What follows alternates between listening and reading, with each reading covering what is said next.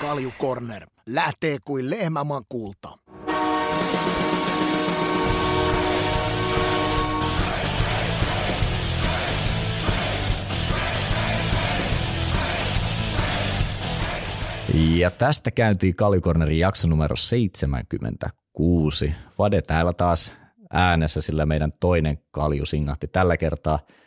Jos en väärin muista, niin Itävaltaan ja reissusta ilmeisesti vieläkin maksataan hintaa, mutta mikä siinä, peliaikaa on taas tarjolla. Linjoina tietenkin mun kanssa tänään Ika, tervetuloa ja ilmeisesti suoraan jäätreeneistä linjoille, niin mites noi sun paikat, vieläkö ne kestää? Rumpaa. Kestää, kun siellä seisoo, mutta kyllä mulla on kuuppa aika pahasti Nurinson viime yötisen nöyryytyksen jälkeen, minkä NFL Fantasissa pistit mua käkättimeen. Meidän treidit ei mennyt kuule yksi yhteen. Et nyt niin kuin voin sanoa, että nuorempi esikoismuksuni apinaa koijasi ja pahasti. Tämä treidihan oli siis Alleni Tagovailoa, mutta kyllä mä väitän, että siis suuta ainakin paukutit tuossa ensimmäisen tuon 3-tuntisen ajan, mitä Red Zonea kerkesi katsoa, ja sen jälkeen ilmeisesti nukkumaan menit, kun ei enää kuulunut, vai jätitkö sä vaan vastaamatta? Sekä että nukkumaan meni, ja totta, mä paukutin sen ensimmäisen jakson aika rehvakkaasti, paukutin suuta, ja mä totesin itselle just sen jälkeen, kun mä olin aloittanut sen, että nyt taisi tulla virhe. Ja niinhän siinä kävi. Että ei kannattaisi lähteä jinksaamaan sillä, että lävähtää omaa nilkkaa ja pahasti. Jälleen kerran tämä tuli toteen. Kyllä, näinhän se menee. Ei saisi huudella liian aikaisin. Ei. Mulla tuli vastaan Twitterissä, kun oli muisteltu noita sun lukkoaikojasi ja jotain kertaa sitten, kun ilmeisesti huonon pelin jälkeen olit siellä luisteluttanut sitten koko nippu oikein urakalla, niin mä ajattelin, että mä tässä nyt kysyin ihan, kun saadaan nauhoitukset päälle, että mikäs tämä kyseinen homma oikein oli, että muistaksä ollenkaan vai oliko näitä niin paljon?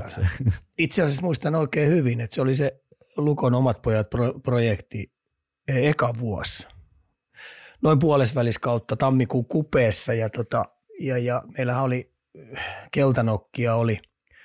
Kolmisen kentällistä oli ekaa vuotta pelaamassa, osa oli Mestiksestä, osa oli nuorten sarjasta nostettuja innokkaita jätkiä ja mä tykkäsin siitä ryhmästä tosi paljon ja siinä oli hyviä urheilijoita tosi paljon ja me reenattiin niiden kanssa tosi paljon.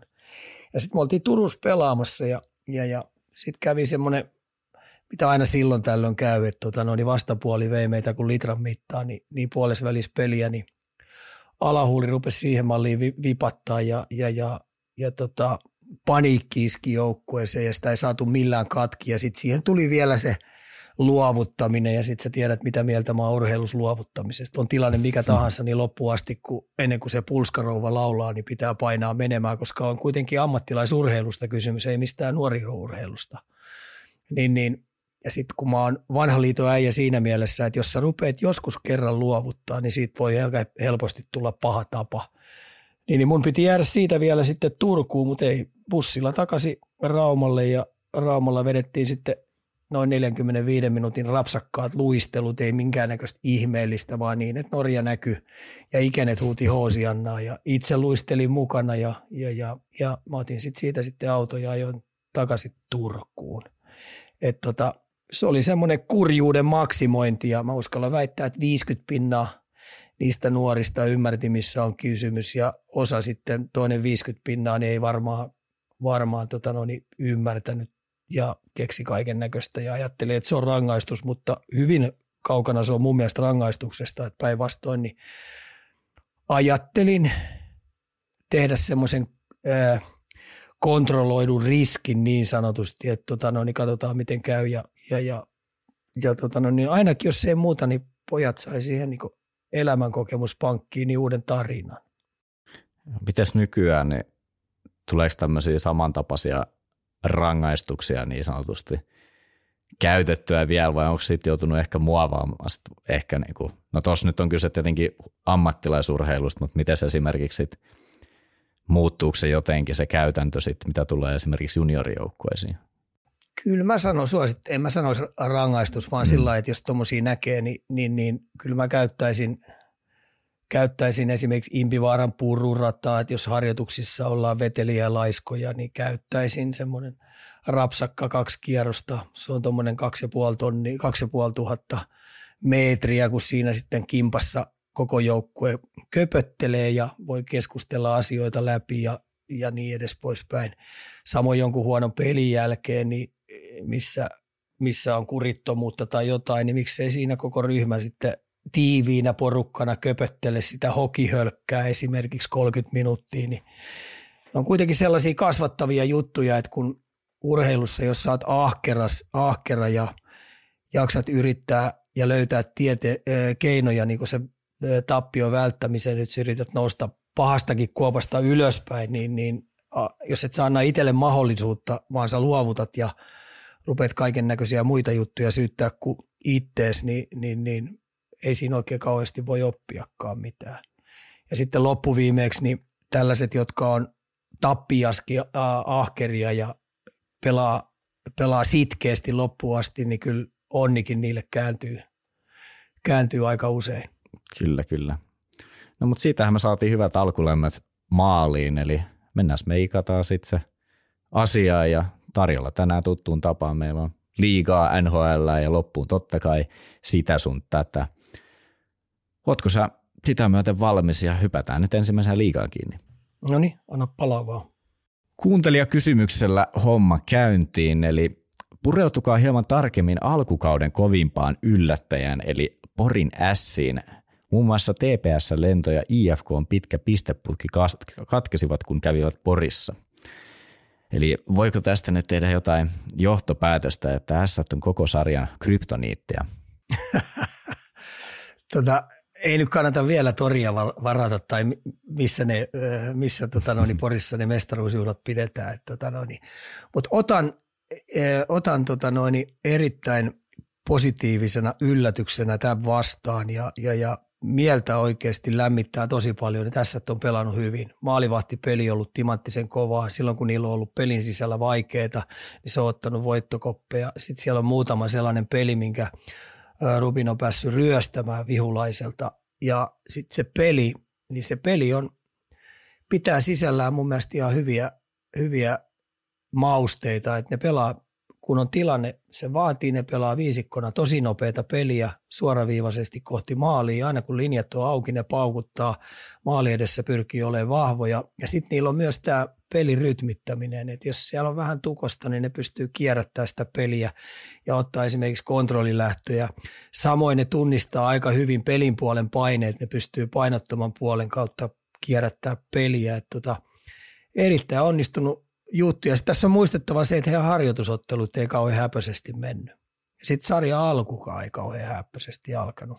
Et sieltä tuli esimerkiksi Kalpa kävi muistaakseni paukuttamassa niitä 6-tauluun.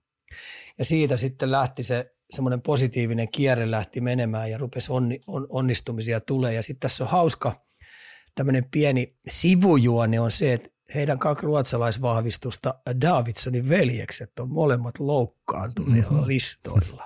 Että käykö tässä nyt sillä lailla, kun ne tervehtyy, niin patapaitojen peli sitten sekoon. Taisi olla itse asiassa ainakin, jos mä oikein luen tätä, niin Ilves ja Sportti kävi hakeessa pisteet ja ässät voitti Kalpa sitten 6-0. Tämä on hyvä tässä tarkistella niin samaan aikaan. Niin olikin, joo, niin se oli joo. Mä muistin toistepäin, mutta se oli joo. Sillain se meni, että se kalpa murha, minkä ne teki 6-0, niin siitä se lähti jo. Eli meni toistepäin. 4 ottelun voittoputki ja itse asiassa on 1 hävinnyt vaan varsinaisella sen jälkeen. Ja nyt komeilee sitä sarjapaikka siellä 4 ja aika lähelläkin itse asiassa pisteen pääsi IFK:sta, joka on siinä 2. Joo, hyvä, että otit tuon muuten esille, koska Kalpan tietynlainen tämmöinen up and down alkoi muuten siitä, kun puhuttiin tästä kryptoniitista. Koska Kalpahan on tämä, koska Kalpahan on mun musta hevonen ja ne ei ole kyllä toennut tosta tukkapöllöstä vielä tähän päivään. Pikkuhiljaa siellä kannattaisi ehkä alkaa. Pelaajista oli myös toivottu Porin suunnalta kommentteja Lenni Hämeen Ahosta. Eli siellä itse asiassa aikaisemminkin on muutama otteeseen tullut tästä kyseisestä pelurista toiveita. Joo, sitähän nyt hehkutetaan. Sitä hehkutetaan nyt ympäri Suomea. Kaikki nämä analyytikot ja peliseuraajat ja niin edes poispäin, niin kaikki tykkää puhua siitä tosi paljon ja pelkkää posia. Niin toivottavasti pelaaja itse ei mene näihin samoihin juttuihin. Eli vaan pysyy tuollaisena nöyränä, mitä on, työtelijänä. Sehän on ikäisekseen niin aika painavan oloinen, fyysisesti aika kehittynyt jo ikäisekseen. Ja sitten silloin näitä pelillisiä ominaisuuksia, tuo luistelu on erittäin semmoista tasapainoisen olosta. Mutta jos meinataan siirtyä jonain kauniina päivänä esimerkiksi olympiadin jälkeen NHL, niin se olisi mun mielestä semmoinen yksi isoimpia osa-alueita, minkä hänen kokoinen pelaaja pitää tehdä, että hän on kuitenkin laituri, niin sen pitää olla ensinnäkin kestävä ja jaksava ja sitkeä, ja sen pitää lentää tuolla jäällä. Eli sen pitää tuolla pelityylillä, mitä hänellä on, niin saada lentokeli jatkuvasti. Olla vähän tämän tyylinen pelaaja kuin esimerkiksi mitä Mitch Marner on luistimilla. Eli 360, kaikki lyhkäiset askeleet, kaikki kaariluistelut, kaikki suoraluistelut, niin saa niistä etua. Ja sitten silloin jo tällä hetkellä ikäisekseen hyvä vahvuus, tuommoinen maalinälkäisyys. Laukaus on riittävän hyvä ikäisekseen, mutta se on niin kuin SM-liigatason mittapuun mukaan niin OK-tasolla. Ja sitten kun silloin Onni Armaskin hyvällä laukaisuprosentilla vielä, niin sen takia se on tehnyt tehoja ja tulosta. Mutta hyvällä tiellä on ja mun mielestä hyvässä valmennuksessa on ja tulee varmasti tässä S-projektin aikana, kun sille tarjotaan noin isoa ruutua ja roolia tuolla, niin kun on maalin pelejä, niin sen puolustuspelaaminenkin niin kuin yksilötasolla tulee toivotaan, että varmasti siellä lentokelit jatkuu niin sanotusti.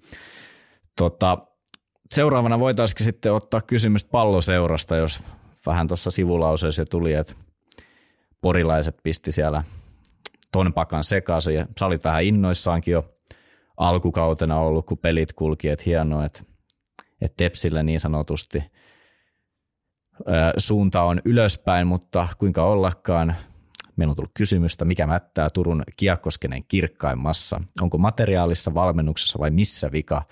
Tepsi on nyt siis tällä hetkellä, kun me nauhoitellaan, niin tämän mahtavan alun jälkeen palahtanut sitten tuonne sijalle 12 ja nyt ne tummat pilvet siellä sitten tuon entisen Elysee-areenan yläpuolella majailevat. Niin mitä siellä nyt Ika tapahtuu? Itse asiassa, niin jos katsotaan pistekeskiarvoa, niin on toka vika. Sekin vielä. Ja kiistaton tosiasia on se, että sen alkukauden pelit, niin mäkin innostuin niiden jälkeen, varsinkin sen Ilves-pelin jälkeen, minkä ne kotona paukutti Ilvestä käkättimeen, niin siellä oli pelihuumori. Pelihuumori oli korkealla, itseluottamus oli jätkillä, ne oli niinku nuoret orhet laitumilla. Just kun kesä on tullut, niin hyppiä, pomppia, kaikki näytti toteavan ja tämmöinen kiekolliset syöttöketjut toimi, hyökkäysalueen hyökkäyspelaaminen kiekottomien osalta oli irtonaista. Omista lähdöt painealla ja kontrollilähdöillä, niin kaikki näytti toimivan ja se meni jouhevasti eteenpäin. Mutta nyt sitten, mitä tässä on tapahtunut, niin nyt kun mä eilenkin katsoin NFL ja mä mietin Palloseuraa jostain kumman syystä, samaan aikaan kun mä katsoin NFL, niin mä tulin siihen tulokseen, että on vähän niin kuin annetaan pallo running backille. Eli tässä tapauksessa, kun jääkiekosta on kysymys, niin yksi ottaa sen kiekon ja kuljettaa kauheata vauhtia suoraan täysin päin linjaa. Ja muut kiekottomat pelaajat katsoo, mitä ihmettä tapahtuu, kun nehän ei saa osallistua siihen, koska kuten tiedetään NFL:ssä, niin sä et voi syöttele siellä silloin, kun running back saa pallon. Niin tämä on tämmöistä puskemista ja sitten kun tässä on vielä kärkipelaajat, esimerkiksi Petrus Palmu on tällä hetkellä ihan kuutamolla. Se on jopa vähän niin kuin kiekollisesti rasite, että se menee sukkuloi sinne sun tänne ja sitten loppuviimeksi se menettää sen kiekon. Markus Nurmelle ei oikein löydä sellaista paikkaa, missä se pystyisi pelaamaan give and go pelaamista. Sentteriosasto mun mielestä on aika pehmeän oloinen, koska Talvitie on loukkaantunut. Siellä ei oikein ole riittävästi laajuutta. Intonen ei ole päässyt rytmiin mukaan ollenkaan. Niin tässä on nyt viimeiset 4 peliä, kun mä oon palloseuraa tässä katsonut, niin mä oon vielä tullut siihen, että ne on vielä hitaanolosia. Siis tosi hitaanolosia. Et palloseuran kannalta, että jos nälkäsin pisteruiskoon Hemming 17V, niin, niin hyökkäjien osalta, kun se on aika huolestuttavaa. Eli tämmöinen perustekeminen, tämmöinen syöttäminen, haltuunottaminen, niin rutiinitoistoja pitää rupea tekemään tosi paljon.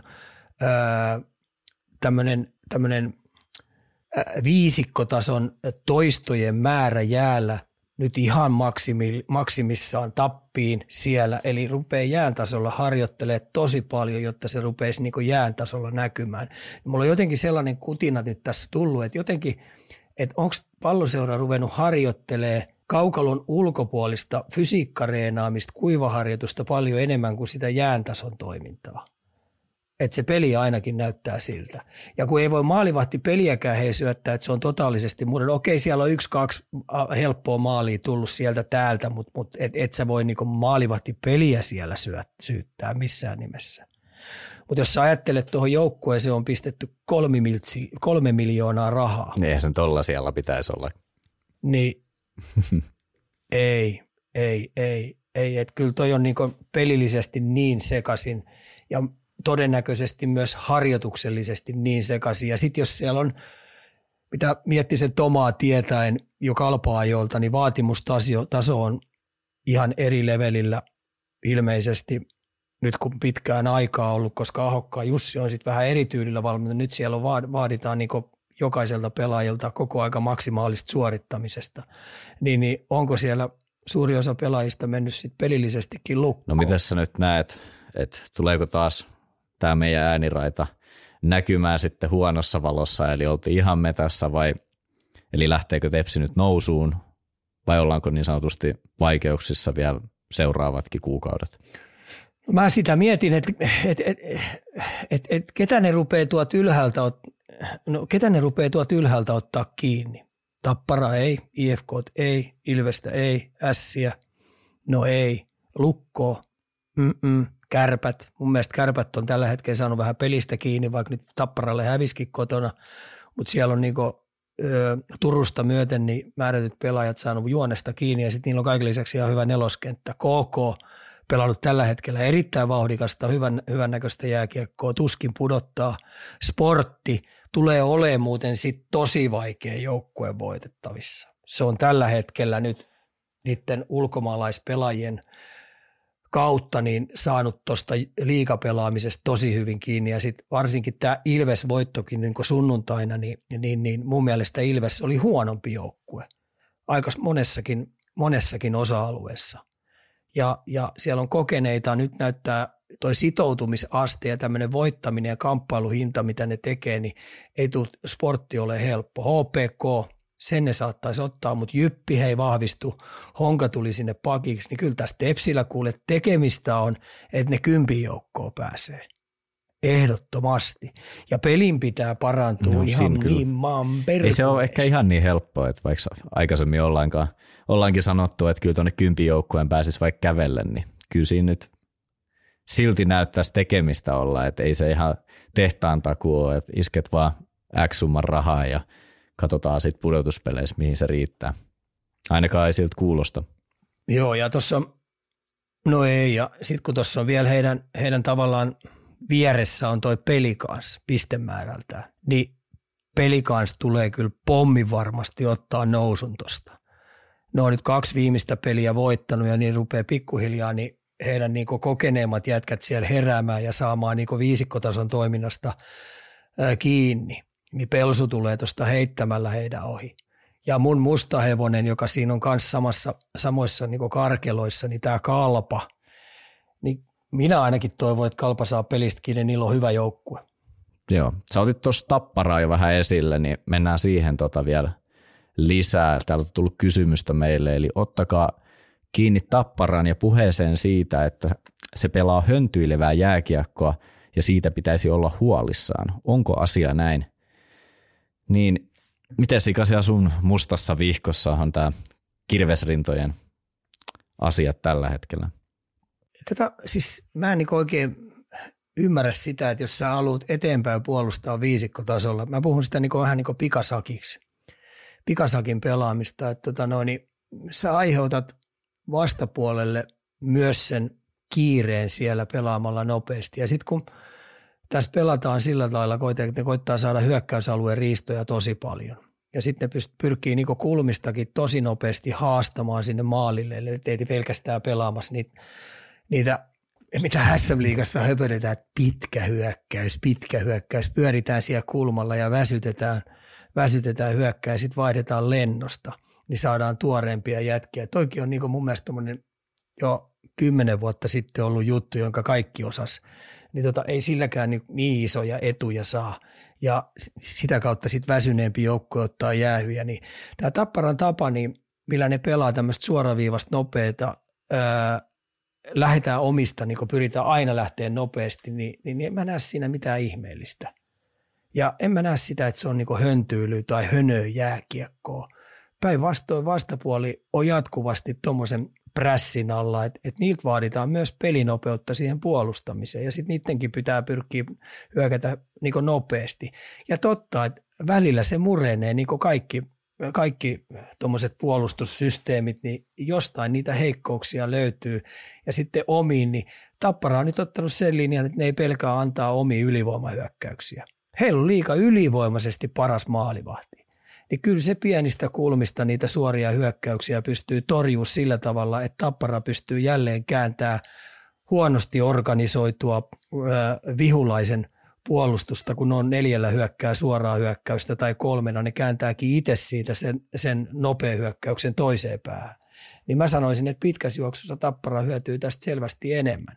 Ja sitten toinen on, mikä on niin väsähtänyt ja niin tyhmä kommentti, että katsotaan sitten, että toimiiko toi pudotuspelissä. No ketä helvetti jaksaa nyt sellaista miettiä, että mitä pudotuspeleissä. Pelataan nyt eka runkosarja ja sen jälkeen kun ottelusarja alkaa, niin, niin totta kai jokainen joukkue tekee pelisuunnitelmat ottamalla toiselta heikkouksia pois, vahvuuksia pois ja sitten iskemällä niiden heikkouksia. Tätähän se niin ammattivalmentaminen on. Ja sitten toinen, että täytyisi toisteisesti pystyä pelaamaan jotain pelisuunnitelmaa koko vuoden. No Kanada, joka tuli ja voitti maailmanmestaruuden tuossa noin niin Tampereella, niin ne harjoitteli viikon verran määrättyä systeemiä ja voitti maailmanmestaruuden. Niin. Siinä onkin. Eli siinä pystyy kuitenkin tuomaan sit niitä uusia pelillisiäkin asioita kohtuu nopeassakin aikavälissä. Et ei tämä ole mikään, että koko runkosarja harjoitellaan ja sitten se on se, mitä toteutetaan sitten se pudotuspeli. Ei, mä mielestäni tuo niinku jääkiekkoilijoiden älykkyysosamäärän niinku aliarvioimista ihan järjettömästi. Koripallossakin, niin mitä mä oon yhdeltä huippujoukkueelta kuullut, niillä on 60 hyökkäyspelisuunnitelmaa. Hei, 60. Huom, ainoastaan hyökkäyspelisuunnitelmaa. Sitten Tapparasta on vielä sanottava, että kukaan tässä ei ole niinku sitäkään, niinku, että niiltähän puuttuu periaatteessa ykkössentteri. Ja kakkosentteri on ollut telakalla koko aika. Ja sitten on ajanut myös tuossa kyljessä niin nuoria uusia pelaajia sisään. Ja sitten niillä poistui vielä tämmöinen nuori pelaaja, tuossa toi Topi Rönnikin oman hölmöytensä kautta, että se on varmaan koko vuoden ennen kuin tuo Rosis on käyty läpi, niin on pois. Ja mikä hänenkin kohtelunsa, että karmea tapahtuma sekin, mutta tässä on Tappara, että he ei tehnyt aika kovaa juttua tässä matkan varrella. Ja tuo joukku ei ole lähellekään sitä tasoa, mitä se viime vuonna oli mestaruusvuodessa. Ja hei, ne on pelannut 14 peliä ja yhden 3 pisteen häviö ottanut 14 peliä. No ei se nyt ihan päin persettä viimeisen 3 peliin. Vaikka ne hönösti, jonkun mielestä hönösti pelaa. Kyllä. Mä pistän sua vähän enemmän vielä miettimään. Eli näiden jengien, mitä tässä on tullut, niin niiden ulkopuolelta vielä yksi joukkue, johon sulla on täysluotto tällä hetkellä ja yksi sitten, jolle sä ennustat vielä näitä vaikeita aikoja tai lisää vaikeuksia. Mä heitän tuohon nouseviin joukkueisiin, okay. Niin mä otan 2. Vaasan Sportti teki muuhun vaikutuksen ja ne on saanut mun mielestä juonesta kiinni. Ja sitten on muistettava se, että tuossa on niin kokeneita ruotsalaispelaajia tosi paljon ja ne on pelannut SHL:ssä kovaa kamppailujääkiekkoa ja aikamoista vauhtijääkiekkoa. Niin ne on entistä enemmän nyt löytänyt tiet ja keinot joukkueena ja se näyttää tosi sitoutuneelta. Ja mun mielestä Risto Duffa omalla tyylillään niin on saanut vähän nyt vapautta siihen joukkueeseen, että mä näen ton, että tämä alkukausi, mikä niillä on ollut, niin se on ollut jopa tolta ryhmältä alisuorittamista selvästi. Niin tämä tulee nyt saamaan tasaisuutta ja rupeaa, kun ne saa vielä paremman hengen päälle, niin rupeaa ylisuorittaa. Ja sit mä en millään jaksa uskoa, että Pelikans kuule on noin huono kuin se on. Et nyt heilläkin on viimeiset 2 peliä tuossa noin, mitkä ne otti kotona voiton ja sitten kävi Hämeenlinnassa ottaa voiton, niin 2-3 pinnan voittoa. Niin tosta kun nekin saa ton pelihuumorinsa päälle, niin ne tulee heittämällä ylöspäin. Mutta se, kenelle mä nyt tässä sitten joudun problematiikkana ongelmia täältä rupeaa paukuttaa, niin kyllä mä oon vähän sitä mieltä, että palloseura on se mun hevonen siihen, että paljon täytyy Toma Miettisen pystyä tuolla tekemään ja sitten onko sillä koko valmennustiimillä, niin puhuuko ne pelillisestä ja harjoitusasioista niin ihan samalla lailla ja sitten minkälainen henki siellä nakkikattilassa tällä hetkellä on. Anna vielä sen verran, että kuinka nopeasti sit se palloseuran kurssi pitää kääntyä. No kyllä nyt täytyy jo tällä viikolla saada ihan erilainen peli-ilme. Ja sitten tämmöinen ihan perusasiat, näiden pienten asioiden huolellinen tekeminen. Esimerkiksi löytää sieltä täältä niinku erää kohti niinku, kolmenkin, minimissään niinku 3 syöttöketjuja. No 4-5 ei ole kyllä näkynyt moneen viikkoon. Niin tämmöinen syöttöketjujen löytäminen ja kun ne haluaa myös hyökkäysalueella stoppeja saada, niin lähes järjestäen, kun siellä on joku karvaava pelaaja, niin sen ohi on tosi helppo syöttää. Siis tosi helppo. Että olisi kiva nähdä yksi sellainen palloseuran pelaaja, joka karvaa siellä hyökkäysalueella, niin se saisi katkottua jonkun syötön. Koska se ei mun mielestä riitä, että sä käyt taklaamassa sitä pleksiä. Mut kysyt, hyvä ääni kuuluu. No kuuluu, joo. Se on alivitaklaus. No joo. Mulla on yksi vielä liikan puolelta, eli viimeisenä täältä, eli Ikan näkemykset Konsta Heleniuksesta. Ja sen verran tuossa tein tutkimusta ennakkoon, että taisi tulevan NHL-draftin ennakoissa olla siellä 4, eli menossa sieltä sitten ensimmäisenä suomalaisena näillä näkymillä aina. Et mielenkiinnolla kuullaan kommenteista. Tappara kasvatti, käsittääkseni Tapparan kasvatti Tappara Laina, eli pienehkö vikkelä, tosi pelitaitava, eli ei jää pelistä kiinni. Pystyy pelaamaan pienillä syötöillä, pystyy kuljetuksien kautta löytää pitkiä syöttöjä ja sitten siihen kylkeen, niin silloin vähän niin kuin maalinälkääkin.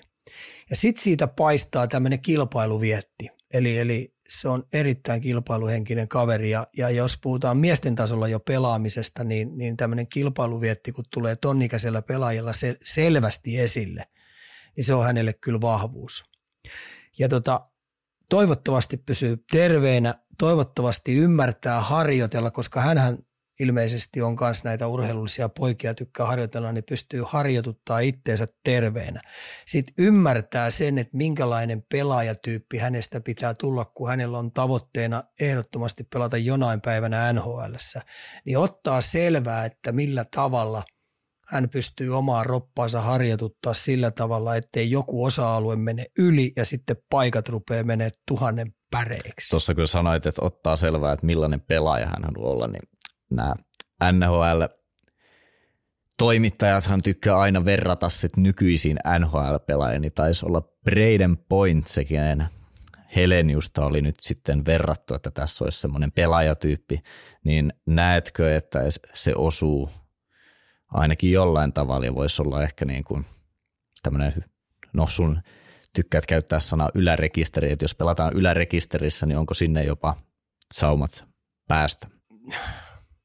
Toi on kyllä ihan hyvä vertaus, kun mä ajattelen SM-liigatasolla niin sitä pelaamista, niin siinä on sellaisia elementtejä. Ja nyt tässä on taas muistettava, että puhutaan 17-ikäisestä pojasta, että täysin raakille, niin tässä on monta mutkaa matkassa, niin mä uskalla väittää, että Jokisen Olli pitää sen tosi lähellä ja käy sen kanssa asioita läpi, koska hänenkin uraan on mahtunut kaiken näköisiä monttuja ja kuoppia, niin jos sillä on korvat höröllään, suuret silmät ja helvaten pieni suu ja koittaa myös nöyrästi kysellä asioita, niin saa Ollilta varmaan tosi hyviä tipsejä, mutta mä painottaisin tähän, että hänen täytyy oikeasti ymmärtää, että mitkä osa-alueet pelissä pitää olla eliittitasolla ton kokoisella pelaajalla, jotta se pystyy NHL-uraa lähteä rakentamaan.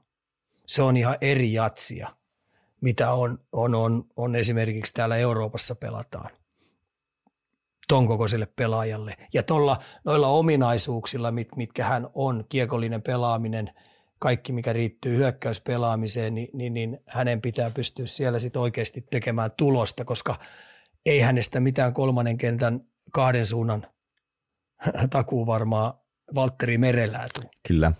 Tästä meidän onkin nyt sitten hyvä siirtyä pienellä aasinsillalla sitten NHL:n pariin. Kaljukorner sekoitettuna, ei ravistettuna. Ja aloitetaan tietenkin POSin kautta tämä segmentti ja lähdetään tuonne Vegasiin. Siellä 6/6 pelit ja mestaruuskrapulasta ei sitten ole tietoakaan, että meitä on kyselty nyt tässä, että onko toi peli jotenkin eronnut siitä, mitä he esittivät pudotuspeleissä. Eli onko tämä sitä samaa rutiinia, mitä nähtiin tuossa viime kauden loppu, vai onko siellä nähty jotain muutoksiakin jopa runkosarjan osalta? Piirun verran kiltimpää, mutta kun pelitavallisesti toi alakerta ja se alakolmi on noin hyvässä tikissä, mitä heillä on, hyvät sentterit ja puolustuskuusikko, niin on tosi hyvä. Ja sitten tämä pelisysteemi, millä tavalla puolustetaan kaikilla kentän osa-alueilla. Se joukkue on tosi sitoutunut, kurialainen, tekee työteliästi kaikki paskahommat vimpan päälle. Ja se, mitä niillä on tuossa peleissä, näissä 6 pelissä on siellä täällä ollut vähän pelillisesti vaikeuksia, niin se on johtunut siitä, että ne ei ollut riittävää karhea. Ja heti kun ne on nostanut sitä ilkeysastetta vähän ylemmäksi, niin sitten vastapulli on pudonnut kyydistä pois.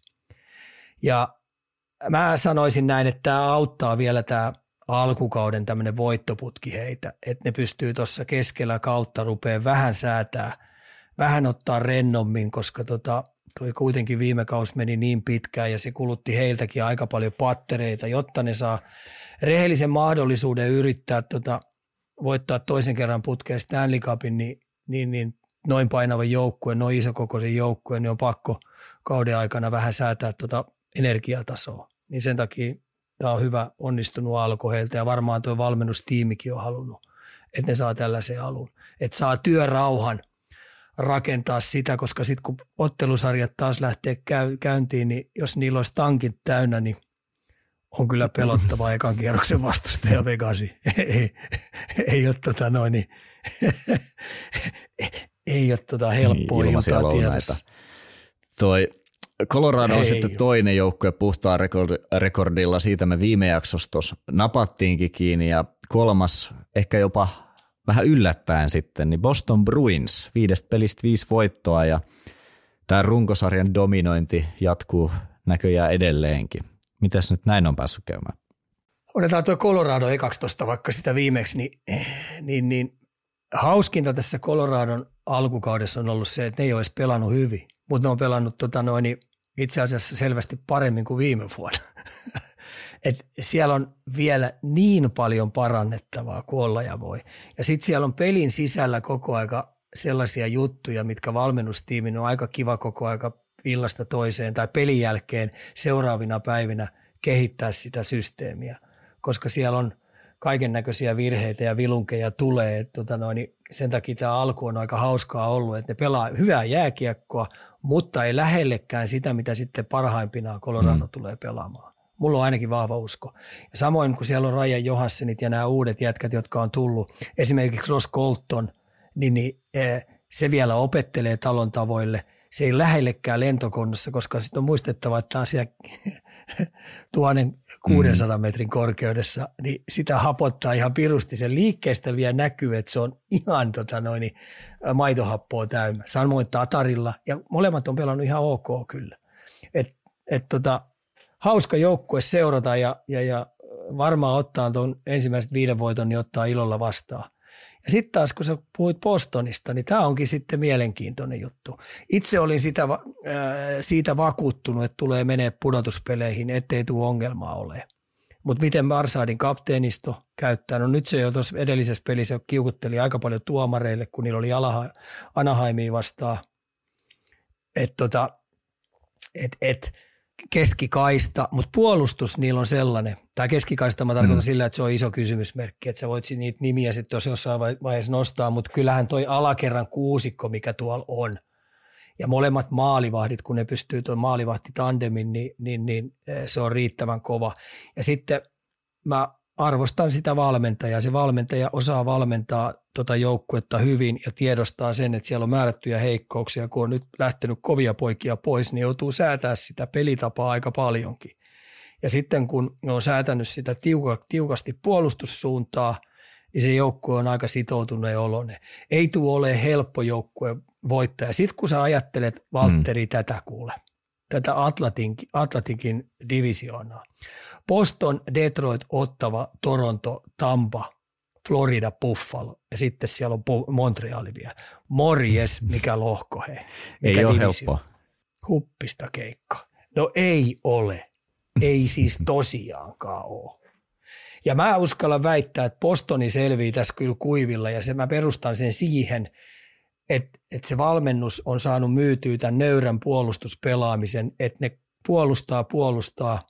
Ja sitten kun ne siivoo vähän jäähyjuttuakin, ettei ne rupea jäähyilemään paljon, Mäkkävoit ja kumppanit, niin tulee olemaan vaikea joukkue voittaa. Ja mä olin ottanut just tästä keskikaistasta, minkä sä mainitsitkin, niin tämän Matthew Poitrasin, vähän tämmöinen uudehko nimi, 19-vuotias pelaaja suoraan syvään päähän siihen Bostonin kakkosentteriksi, ja viime yön taisi maalihanatkin 2 osumalla avata, ja on ehkä suurelle yleisölle vielä aika tuntematon nimi, niin minkälaisesta pelimiehestä tässä on nyt kyse?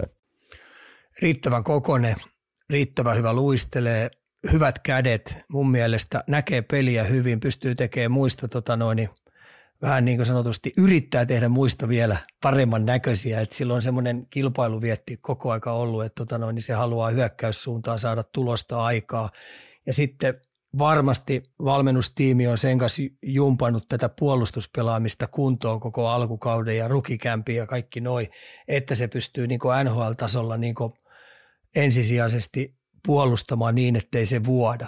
Ja mä en ole oikein löytänyt puolustuspelistä häneltä heikkouksia ja se on aika hyvä merkki, kun puhutaan ton ikäisestä. Ja sitten kun siinä on niin kuin bonuksena toi, että sillä on oikeasti hyökkäyspeliä annettavaa. Miten sitten ylipäätään toi?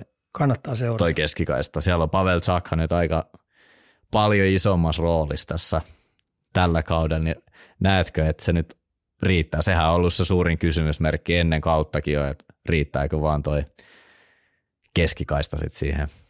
Mä sanoisin näin, että annetaan ajan tässä mennä, mutta mä luotan tuohon tiiviiseen viisikkopelaamiseen niin paljon, että ei kannata murehtia siitä, että kun mennään kuitenkin pudotuspeleihin, niin sitten alkaa eri murheet, mutta mä luotan siihen, että toi joukkue pystyy auttamaan keskikaistaa niin paljon, että se ei ole niille liian suuri heikkous. Mutta helppoa se ei tule olemaan. Jokainen noista pelaajista on nyt ihan eri roolissa kuin koskaan uran aikanansa.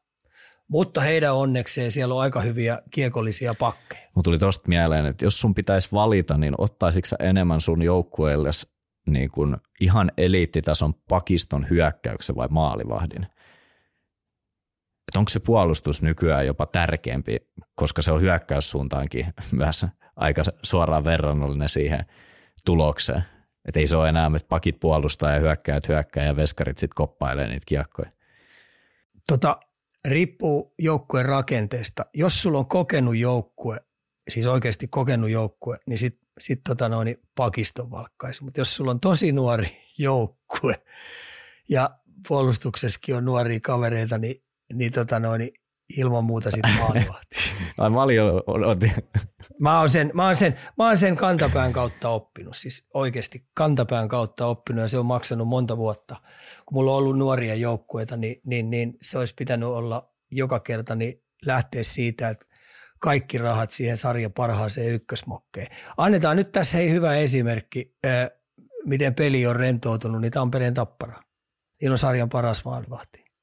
Ja otetaan tässä toinen esimerkki, joukkueen uusi valmennus, niin niillä on Rubin maalissa Porin ässät.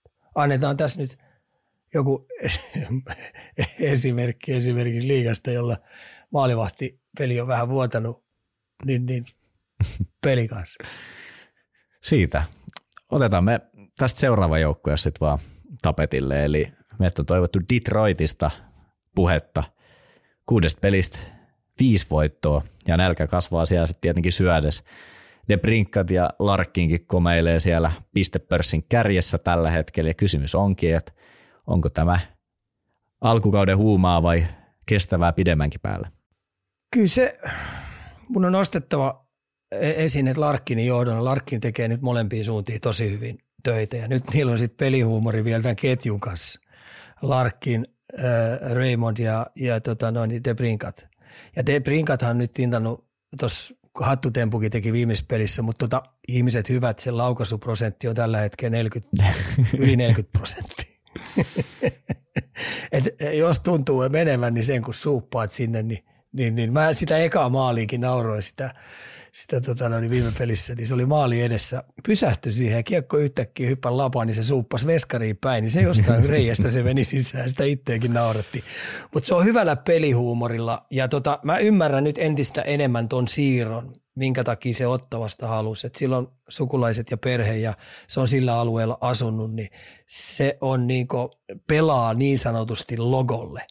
Ja sitten vielä tuo valmennus on saanut sen rentoutumaan niin paljon, että sille riittää, että se on oma itsensä ja toimii omalla tyylillään. Eli saa pelata omien vahvuuksien kautta ja sitten jos peli kääntyy omiin, niin yrität sitten vikkelästi luistella täpöillä omiin. Niin sen takia mä otan tämän Larkkinin tähän, niin Larkkin on nyt oikeasti tänä kautena silloin missioni päällä. Eli vähän samanlainen kuin Aston Matthews viime vuonna, eli myös pyrkii siihen, että vaikka hyökätään, niin silloin koko aika tietokone raksuttaa, että jos peli kääntyy omiin, niin miten mä pystyn sen jälkeen sitten olemaan riittävän hyvin sijoittunut ja hoitaa puolustuspelivelvoitteet hyvin.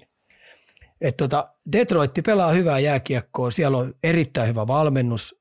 Cooperin kanssa päävalmentaja työskenteli monta vuotta, niin siinä on paljon mun mielestä Tampan vivahteita, tämmöinen kiekollinen artistisuus, yhteistyöjääkiekko, hyökkäysalue, hyökkäyspeli, erimuotoisia avauspelaamisia. Sitten me tullaan näkemään, miten maalivahtipeli kestää ja miten tuo puolustus kestää tuolla. Että tuo puolustus tullaan, mutta ketjut, hyökkäysketjut, niin tykkään tosi paljon. Kompperit meni tuolta Coloradosta sinne pelaa Rasmussenin kanssa, niin näyttäisi oleva aika hyvä kaksikko siinä ja siinä on Koppi vielä kolmantena. Et siinä olisi sellainen kenttä, joka pystyy illasta toiseen niin pimentää vihulaisten ykköskenttiäkin. Ketjujen osalta hyvin rakennettu, mutta sitten katsotaan, miten tämä nuori puolustus, Saiderit ja Olmanit ja kumppanit, miten heillä sitten tässä kauden alkana tuleeko väsyä ja ihan oikeasti pystytäänkö keskittyä siihen, että omissani ei höntyillä. Eikä sielläkään todellakaan mikään helppo lohko ole. No ei sitä, mä sanoin tässä, niin tämä on aika kovaa hei. Tämä on niin kovaa jatsia kuin olla ja voi, kun me ajatellaan, että Torontoon on pakko haastaa Bostoni tuolla yläkerrassa. Niin siinä on jo 2. Tampa ei missään nimessä tule tyytyä siitä. Ja sitten kun meillä on toi Stanley Cupin finalisti Florida tuolla. Florida ei ole pelannut, vaikka ne on nyt 3 hävinnyt 5, niin se ei ole pelannut huonosti. Ei missään nimessä. Et mä Floridan Paul Morrisena vaihtaisin Luostarisen ja Lundelin paikkaa. Et mä tekisin sen. Ja sitten Buffalo Sabres. Niin sen mä olisin halunnutkin napata. Mä sanon, että se nousu mä näkisin, että ne tulee nousuun. Sulla riittää usko siihen vai? Siellä on vain vaikeaa ollut. Kyllä mä uskon, kun mä nyt on kaikki nuo pelit, kaikki nämä 5 peliä katsonut, niin ne on maksanut liian kovaa hintaa, kun niillä on taas tullut sellaisia momentumia siellä peleissä, että niin ne on vuotanut omiin. Ja sitten Take Thompson ei ole saanut juonesta takin kanssa vielä kiinni ollenkaan. Molemmat on ihan pakkasukkoja. Ja sitten Skinneri luulee, että niin se saa ilmaisia lounaita koko aikaa, että se pystyy taas tekemään 50 maalia tai jotain vastaavaa. Nyt kannattaisi senkin rupea paskahommia vaan tekemään oikein kunnolla. Mutta puolustuksessa Dalinin johdolla niin ihan eri levelillä pelaa kuin viime vuonna. Otetaan taas kuuntelijalta kysymystä seuraavaksi. Eli mikä Karolainan puolustuksessa mättää, kun piti olla koko liigan eliittiä? Siellä on sitten taas 6 peliä ja ainakin mun pitkällä matikalla keskimäärin 5 maalia mennyt omiin per peli, niin siellä on vaikea mun mielestä voittaa illasta toiseen, vaikka tekisi kaappeja kuinka liukuhihnalta siellä. Joo, tämä on nyt varmasti, jos ajattelet, niin heidän Brindamurin, mistä heidän joukkue on kokonaan tunnettu, niin oman pään tiiviistä puolustuspelaamisesta. No, mä ajattelin silloin, kun ne otti Orlovin sinne, ne otti DeAngelon sinne, kannattiko sitä hyvää kuusikkoa, mikä siellä on, niin kannattiko sitä lähteä räpläämään noin paljon? Sitä me puhuttiin silloin ja ihmeteltiin. Joo, niin kannatti, joo. Ja kuitenkin Börs on ollut se johtava ykkös-YV-tykki siellä koko ajan. Ihan mun mielestä riittävää ollut, ei sitäkään. Niiden YV on toiminut, niiden ylivoimakin on ruvennut sakkaamaan jostain kumman syystä. Niin tää on sellainen homma, kun se heität tohon vielä sitten sen sentteriosaston. Ja mä oon puhunut siitä, että onko Staalilla koko aika virtaa olla eturivissä ja pelaa niitä raskaita minuutteja ilta toisensa jälkeen, omista ottaa lähdöt, pelaa ykköskettiä pois. Niin nyt näyttäisi vähän, että Staalin johdolla niin tai siis Staali haluaa pikkasen vähän rauhallisemmin aloittaa, niin näiden muiden pitäisi ottaa vastuu. Ja sitten kun Aho otti tuossa vähän osumaa itteensä, että se on ollut pelistä pois, niin tämä keskikaistakin ruvennut nyt näyttää siltä, että niin se vähän sakkaa. Helppohan tässä olisi maalivahtipeliä syyttää. No Raanta ei tietenkään ole omalla tasolla ollut, että silloin vähän sieltä täältä mennyt. No nyt sitten tuli tämä Kotchenkov sinne, niin noihan ampui sen reikiä täyteen toi Colorado. Olisi sinne voinut enemmänkin tulla. Koska näkyy jo mun mielestä ekan erän, kun Colorado selvitti sen ekan painejääkiekon 20 minuutin, niin toka erä oli ihan selvää, että siinä olisi voinut Colorado tehdä pikkasen enemmänkin maaleja. Et näkyy ihan selvästi, että noi väsähti. Ja viimeinen erä sitten, kun oli niin paljon karussa, niin sitten Coloradokin vähän himmasi ja keskittyi vähän enemmän puolustamiseen, niin se näytti että ne olisi vähän niin kuin ollut vähän pelissäkin mukana. Mutta mun mielestä ne sippas tossa. Ja tuolla on niin raskastekoisia, niin raskaita pelaajia, että ei vaan Colorado-pelissä ne jaksanut. Ja nyt sitten tämä tilanne, mikä heillä on tässä runkosarjassa tämä alkukauden osalta, niin ei ole tulos se, mitä ne on odottanut. Et joo, jos sä ajattelet, niin ne on, mitä niillä on pisteet. 6 peliä, 3-3. Eli 3 voittoa ja sitten sieltä löytyy 3 tappioa varsinaiseen peliään. Joo. Et siinä on kuitenkin 2 viimeistä on tullut käkättimeen just. Ja 2 viimeistä on ottanut käkättimeen, joo. Ja niin kuin sanoit, niin omiin on mennyt maalle ja sitten niin maan perusti. Kyllä. 30 kappaletta, hei 6 peliin. Se on paljon. Se on paljon, kun puhutaan Karoliinasta. Sä otit keskikaistaa vähän tuossa jo sivusitkin, niin täällä oli tullut kysymystä, että onko Kotkaniemi vihdoin löytänyt seuraavan vaihteen pelinsä. Että tehojen puolesta siellä on hyvin mennyt, että 6 peliä, 3+4, mutta niin kuin sä sanoit, kyllä sinne omiinkin on mennyt sitten. En tiedä, onko Jepun vahtivuorolla niin sanotusti, mutta miten sä näet, että onko tuossa nyt steppejä otettu suuntaan toiseen? No mä edelleenkään Jepua arvioin pinnojen kautta ollenkaan. Mä arvioin sitä niin kokonaisvaltaisena pelaajana ja sitä toi Brindamuri odottaakin, että mä näkisin hänen verrokkina Staalin.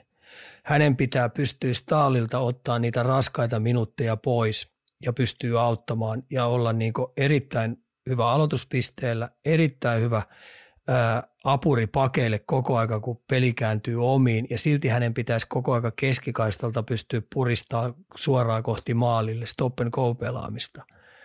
Ja nämä tarjonnat, mitkä omissa on, että kun omissa pakki pääsee kiekkoon tai sentteri pääsee kiekkoon, niin se on aina ylöspäin. Siellä ei pakkipakkei tule. Mä veinasin säikähtyä, kun kolmannessa erässä niin mä näin 3 kertaa peräkkäin pakki-pakkisyötön.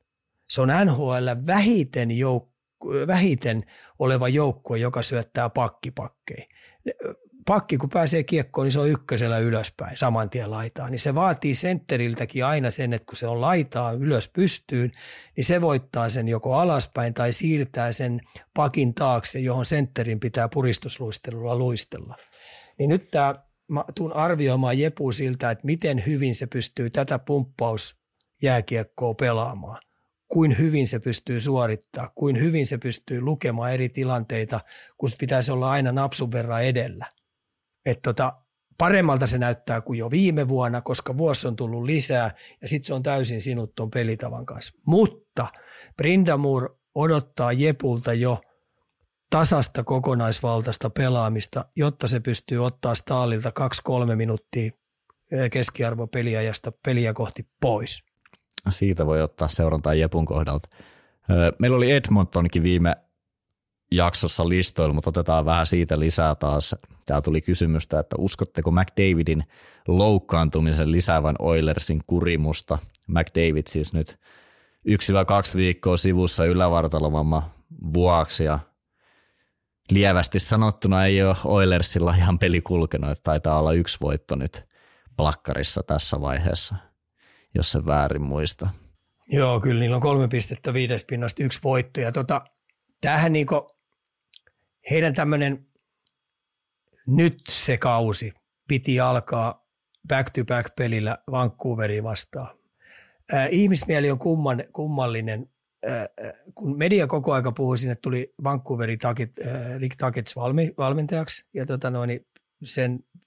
sen historiikki ja sen niinku valmennustaitoja ja kaiken näköisiä vähän kyseenalaisti, että onko siitä NHL-valmentajaksi ja blää, blää, blää. Ja Vancouverin edellinen kausi oli sitä ja tätä ja osa pelaajista haluaa päästä muualle. Ihmismieli on kummainen, kun mä ajattelen Edmontonia, ne luuli, että ne saa 2 pelistä ilmaiset pisteet.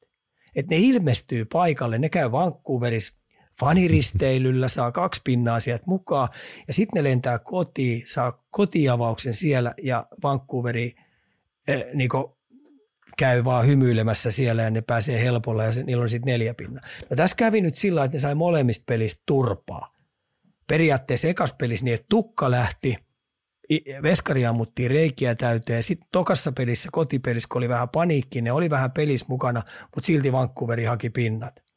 Ja ne on tällä tiellä. Ei saa nyt jumpattua omaa pelaamista oikein kuntoon. Ja tämä on ihan mystiikka mulle. Mä odotin, että tuon viime vuoden jutun jälkeen tämä on astetta vahvempi, astetta tiiviimpi, astetta sitoutuneempi. Että ne on niinku yhteinen missioni Edmontonilla päällä. No nyt sitten hatuksi tässä viimeisessä pelissä niin McDavidkin loukkaantuu. Ja Evander Kane höpöttää tuolla coachista heittää sen pussi alle. Niin mielenkiintoista. Mä odotan seuraavaa viikkoa ihan tässä into piukkana, että miltä tuo Edmontonin peli tulee näyttämään. Niin, tai saippua opera. Tuossa tosiaan Evander Kanehan sanoi, niin kuin mainitsit niin haastattelussa, että en juuri pelannut ensimmäisessä erässä, joten ajattelin, että voin yhtä hyvin tapella ja istua jäähuaitiossa 7-8 minuuttia. Hän, mitä olisiko ollut 3 minuuttia ekassa erässä oli peliaikaa ja sitten toisessa erässä päätti mennä sitten tappelemaan ja antoi tällaisen haastattelun. Niin ei toi nyt kauhean tiiviistä ryhmästä, niin kuin mainitsit, niin anna kuvaa. No ei, ja sitten siinä mä katoin sitä peliä, ja niin mä ihmettelin se eka maalikin, mikä niille lässähti, kun Evander Keis oli oma pisteen aloitus, niin se lähti mun mielestä, kun lähti tosi vetellä oloisesti, ihan kun silloin olisi ollut painoliivit päällä siitä aloituspisteeltä ja sitten mun mielestä se vähän hönöstikin meni väärälle puolelle ja sieltä sitten pakki liekettiin ja kiekko oli maalissa. Niin mä ymmärrän hyvin, että se ei pelannut kuin vähän yli 3 minuuttia, olisiko joku 3,5 minuuttia siellä. Mutta jos sen takia, kun coachi tekee tollaisia ratkaisuja kotipelissä, tiedätkö, muistaakseni kotipeli taisi olla, vai muista missä se oli, mutta joka tapauksessa ekassa eräs coachi tekee tollaisia ratkaisuja, että sä et ole kuin 3,5 minuuttia siellä kentällä, kun sulla on kuitenkin aika kovia heppoja siinä joukkueessa kanssa. Semmoinen kuin McDavid ja Draisaitl ja Haiman ja Nugent Hopkins ja, eli siellä on muitakin hyökkäjä kuin Evander Kane. Mm-hmm. Niin sä otat siitä herneen nenä ja päätät tapella itsesi pihalle ja mennä sinne niinku huilaamaan kiukuspäissään. Niin kyllä mun mielestä toi on niinku enemmän kuin lapsellista. Et se on jännä juttu, että toi äijä ei niinku opi millään. Joo, ja sitten se alkoi vielä niin hyvin ja nyt oli vähän niinku jo unohdettu ehkä, että mistä ne on lähtenyt, ne ongelmat. Ne on vähän niin kuin tämän tyyppisistä kiukutteluista tuossa tarkistin, ja nimenomaan omaa kotipeliä oli kyseessä, niin ei hyvältä näytä, ja on saanut kyllä faneltakin aika paljon rapaa tuossa, katsotaan kauan menee, tai siellä arvuutellaankin jo, että koska Kane mahtaa pyytää sitten treidiä seuraavaksi. No nyt mäkin mietin sitä, että mihin se tuolta, luuleeko että Vegasi ottaisi tuommoisen jätkän? Ei varmaankaan. Siis ihminen, se menee vähän sillä, että ihminen, johon ei voi luottaa, niin se on turhake. Ei sillä ole niinku käyttöä, jos sä oikeasti oot tavoitteellisessa jutussa, niin sellainen ihminen, johon sä et voi luottaa, niin on vähän niin turha. Mitä se nyt tähän viiteen, Edmontoni on pelannut 5 peliä, niin mikä se Evander Kanen statsit on? 0 maalia, onko 1 syöttöpiste? Jos mä nyt ihan 100 varmaa ole, mutta heitän tästä vain kylmältä ja -3. Se on nopeasti tarkistettuna. Se näyttää tällä hetkellä 0+1 ja -6. Ai, silloin oli -6, eli mun meni vaan 3 maalia väärään suuntaan. Mä yritin tiivistää. Niin sulla ei ole itselläkään ihan kauhean puhtaat jauhot pussissa. Ja sun niinku työ on hyökkäävä pelaaja, joka pelaa voittavaa jääkiekkoa. Sut on sillä lailla palkattu. Niin ensimmäiseksi sä menet vinkkuu sitten medialle sitä, että on coachi peluttaa mua liian vähän. No, se toimittaisiko, mutta kun sullahan on -6. Sitten sä vielä väärään paikkaan tappelet itsesi pihalle. Tomppeli saaman. Kyllä. Mä heitän sulle taas nyt palloa, eli edellä mainittujen ulkopuolella taas, eli otetaan joku uusi joukkue, niin mikä kiehtoo erityisesti nyt alkukaudella ja miksi? Vähän mietintää taas. Valtteri, mä heitän tämän näin päin. Mihin on San Jose menossa Pasifikissa?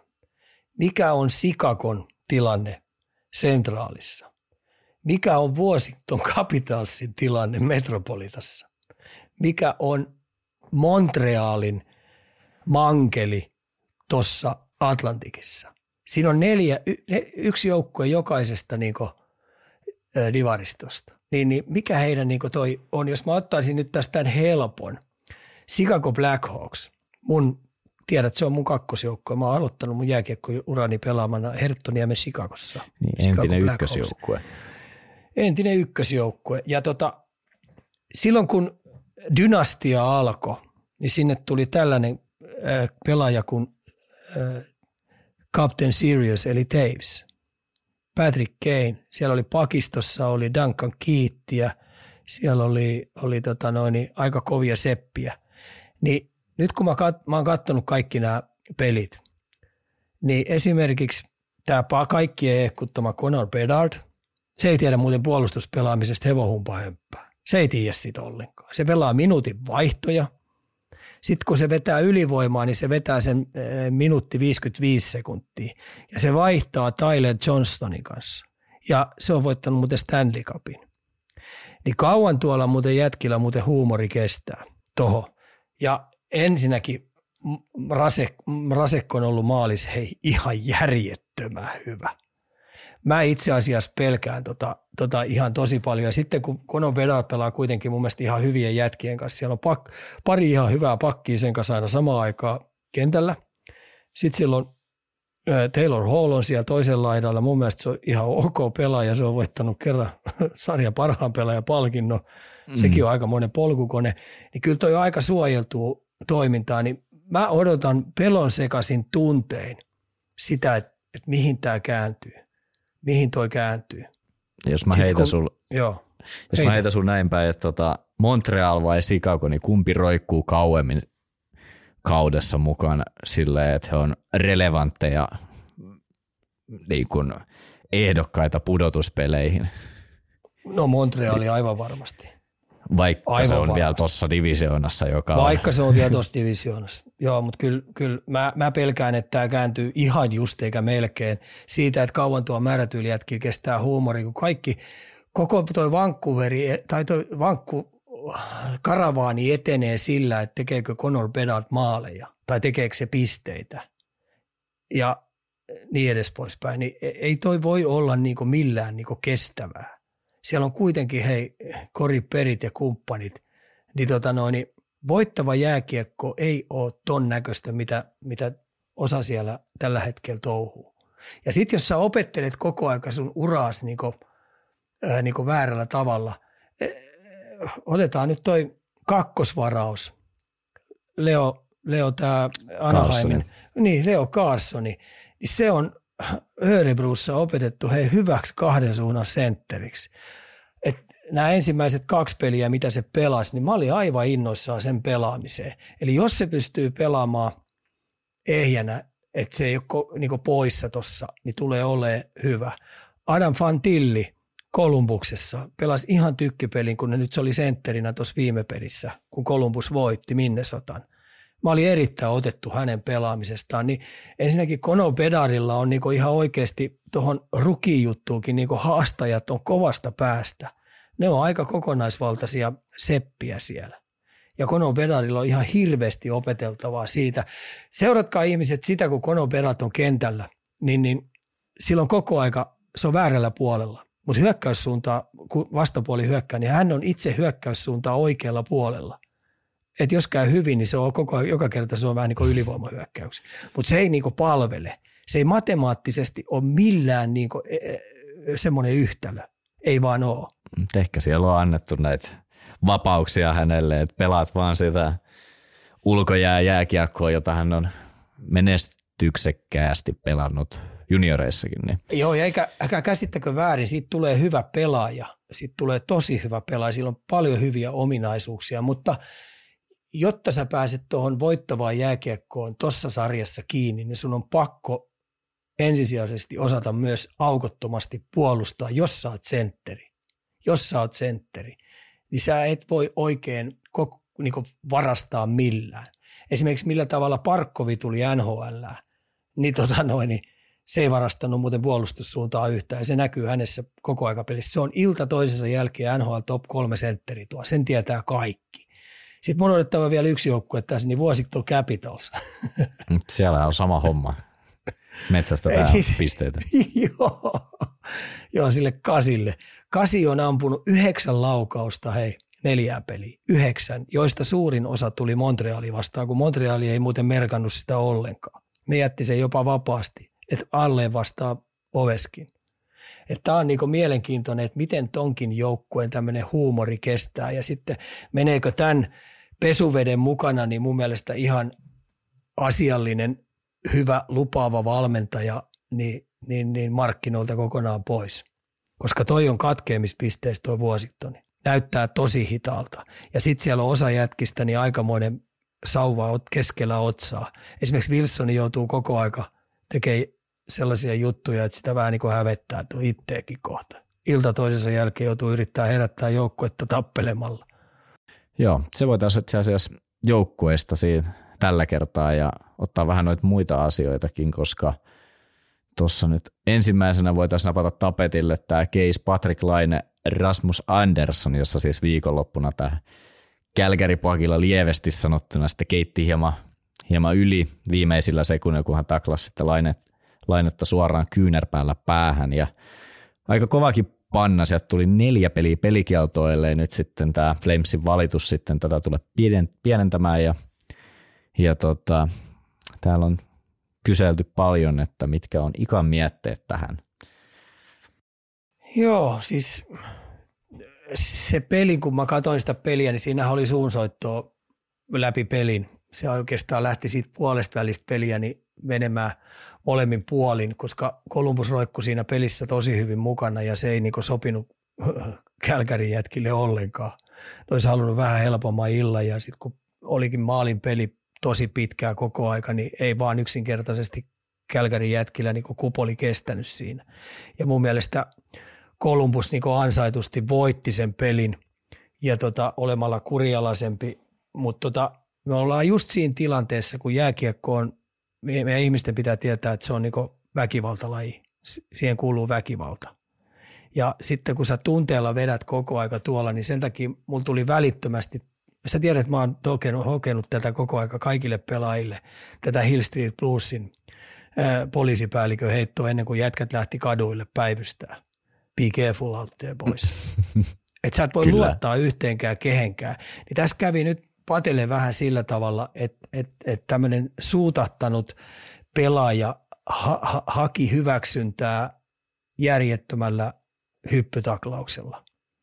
Ja Patrick Laine maksoi siitä sitten hintaa, kun se puolikkaan sekunnin ajan ei ajatellut, että näin voisi käydä tuossa vaiheessa peliä, niin se kelattiin siellä. Ja sen takia mut yllätti se, että siitä tuli 4 peliä, että mä olisin odottanut taas tämmöisen tyypillisen NHL-päätöksen tämmöisestä ylilyönnistä, koska siinä mun mielestä kyynärpääkin osui Patee poskeen.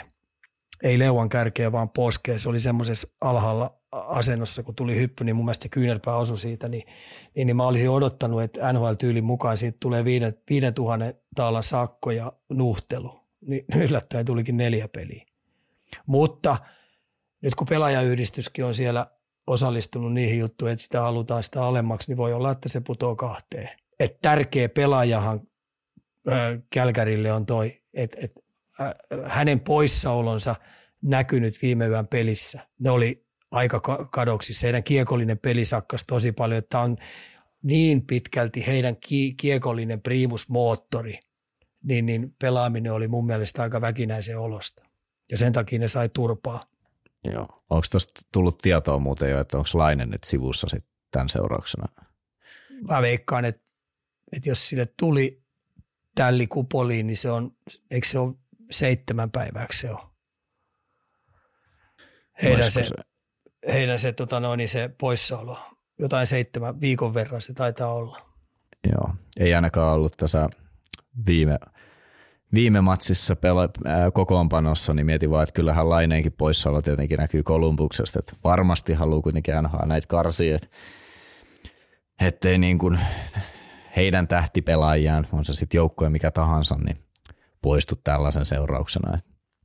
Joo, mutta niin kuin mä sanoin, että sun täytyy niin kuin olla tuossa sarjassa ja kaikissa ammattilaissarjoissa, niin sun täytyy olla niin kuin koko aika tasan tarkkaavainen. Ketään ei, Kolumbustakaan ei lämmitä yhtään pätkää periaatteessa se, että se on niin kuin 4 peliä pois.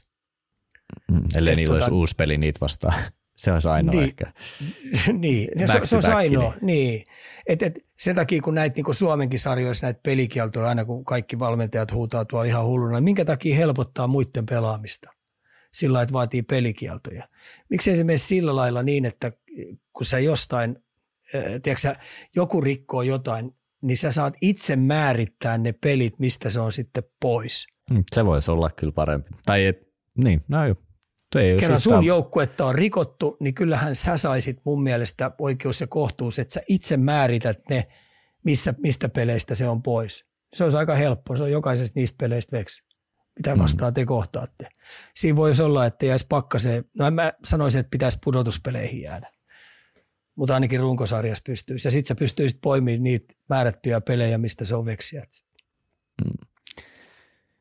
Joo, sitten seuraavana pelaajan nostona täältä löytyy Kaapo Kakko, jolle sitten tuli 100 pistettä täyteen nyt NHL:ssä, ja hän on siinä mielessä vähän mielenkiintoinen tapaus, että eri tilanne kuin muilla, koska koko draftin kakkospikki ja tullaan sitten aina tietyissä tilanteissa sitten vertaamaan Jack Hughesiin, joka sitten on siirtynyt sinne sarjan eliittiin jo, niin mitä sä Ika näet sitten Kakon kohdalla, että millaisen roolin hän voi Rangersissa saada tänä vuonna?